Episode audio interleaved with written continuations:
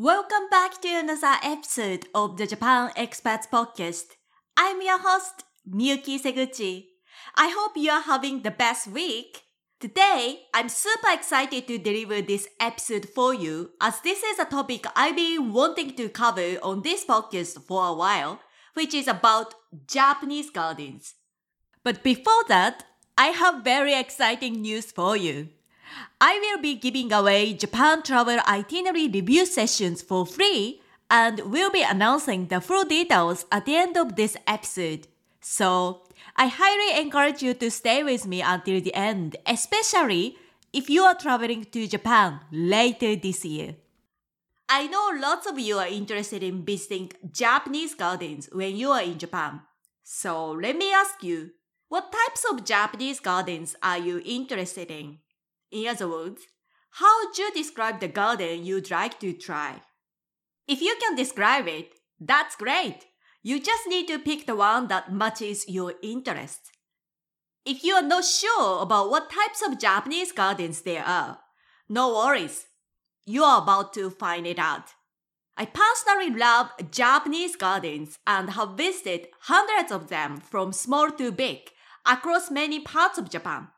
Through these experiences, I have learned that there are mainly three types of Japanese gardens that give you unique authentic experiences. In today's Japan Experts Podcast episode, I will give you an introduction of the three types of Japanese gardens and explain how they are different from each other. You'll also learn where to find them and what to expect when visiting these types of gardens so I hope this will give you a clue on finding the better choice for you. So if you're thinking of visiting authentic Japanese gardens where you are in Japan, this is episode for you.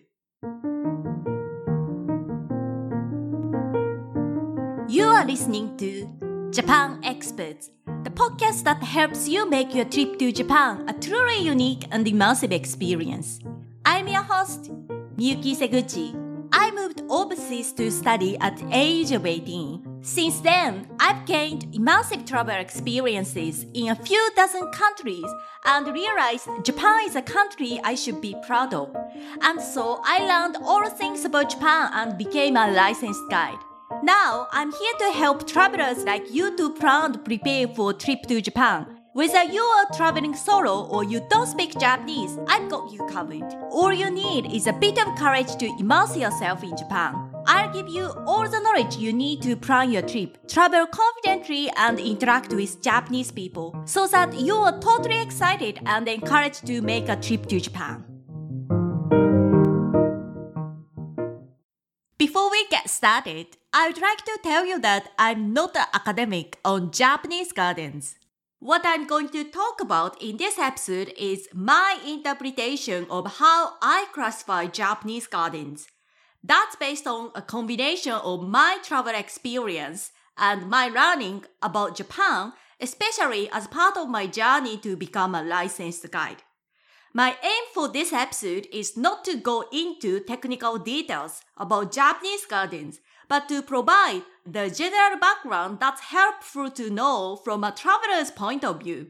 So, if that's what you're looking for, I'd love to introduce the three kinds of Japanese gardens you find in Japan.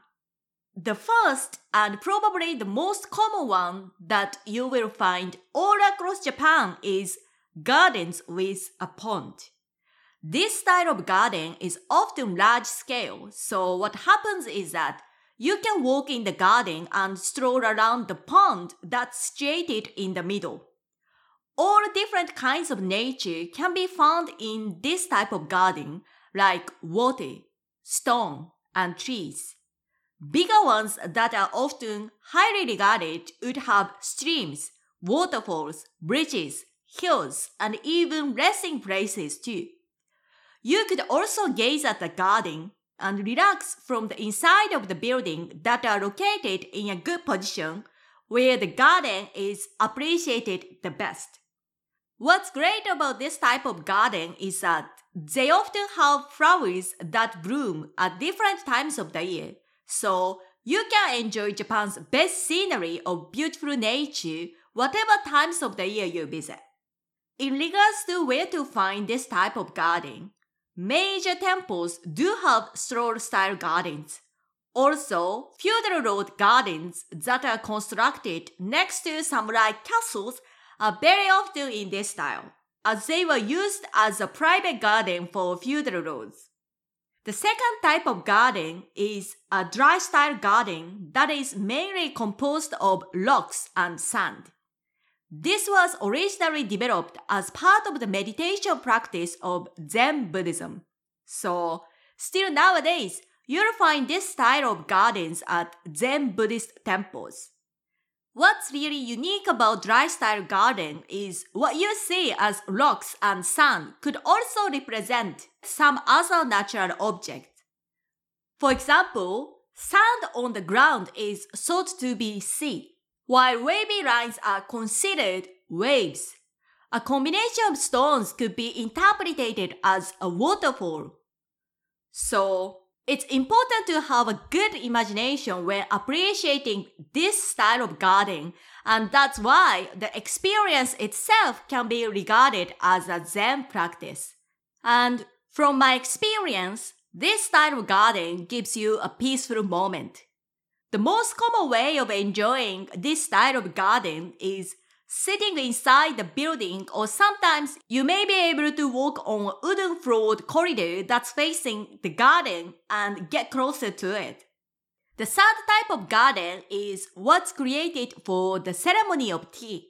This style of the garden provides a pathway to the tea house and this is a place for the guests to leave from their present world to the spiritual space of the tea ceremony meaning that they are supposed to leave all their worldly thoughts and desires behind as they pass through the garden. You'll find a few objects that are designed for the guests to have a better experience. For example, a stone basin is where the guests can purify their mouths and hands before going to the tea house. You may also find a small building that works as a waiting room for the guests to use during the breaks and before the tea ceremony begins. A typical image I tend to have for this style of the garden is that you'll be walking on a stone pathway and the rest of the garden is covered by moss. When you join a tea ceremony, you may possibly be invited to walk through the garden before trying out the actual experience. In my experience though, this style of the garden can also be found at temples, some of which are open to the public. In this case, you can enjoy the garden from the inside of the building even if you don't participate in the tea ceremony. So, let's summarize the three types of Japanese gardens. First, a garden with a pond that's best suited to enjoy the natural landscapes of Japan. You can either sit inside the building or walk around the garden to appreciate the beauty of nature from different angles. Scenery would change depending on the times of the year. Second, a dry style garden that was developed as part of the meditation practice of Zen Buddhism. It only uses rocks, stones, and sand, and yet they represent water elements like sea, waves, and waterfalls. So, it's best suited for those who want to use imagination and get a bit of the Zen experience. The third one is a garden that provides a pathway to the tea house. This is for guests who are participating in the tea ceremony and is considered as a space for them to be ready for the spiritual tea ceremony experience. You'll find stone objects in the garden that's often covered by moss. Now, which style of Japanese gardens would you like to experience? I hope you have a better idea about that by now. One thing you may want to know is that there are places like big temples that offer a combination of different gardens and experiences. For example, you may be invited to walk inside of the temple buildings, find a dry style garden in one area, and as you move further, you may get to see a garden with a pond in a different section.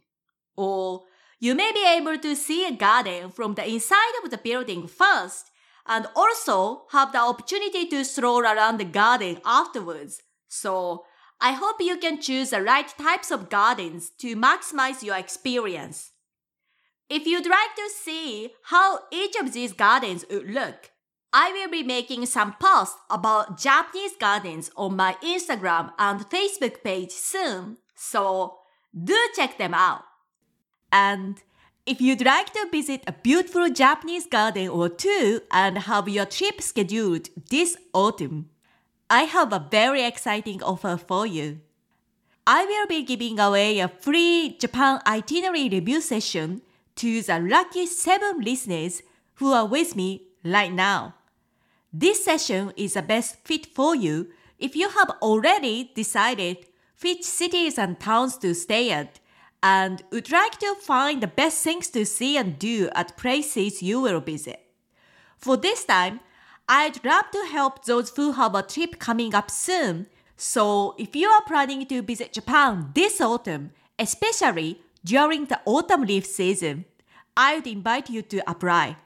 There is no cost for you, so I'd encourage you to check out the full details and apply before spots are gone. The link to the application form is in the show note. Thanks so much for listening and have the most amazing week!